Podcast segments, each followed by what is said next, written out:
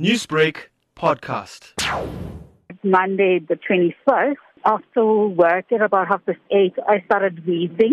And being uh, asthmatic, I thought, you know what, because this is a sudden change of weather and all that, that's why, you know, I went to my doctor on the Tuesday and uh, she said, okay, it's the flu. And then I got a call on Thursday asking me how I'm feeling. And I said, I'm still having a problem with shortness of breath. And then she said to me, I need to go and have a test done. So I had the test done on that Friday, and I got my results on the Sunday to say it was positive.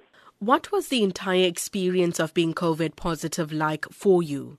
The first two weeks was life threatening because I had a problem breathing and uh, very nauseous, vomiting. You didn't feel like eating. I was just living on soup, like cup of soup, I don't, on a daily basis, so that I can get some intake into my system.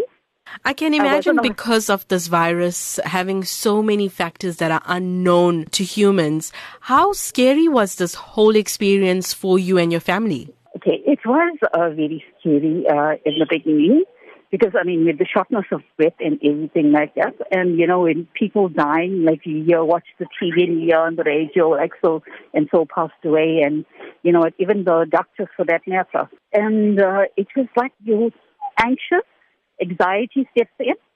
And you're just like, you know, lying in bed and thinking, you know what, I'll try my best to recover and do everything possible. And I was actually quite lucky. Newsbreak, Lotus FM, powered by SABC News.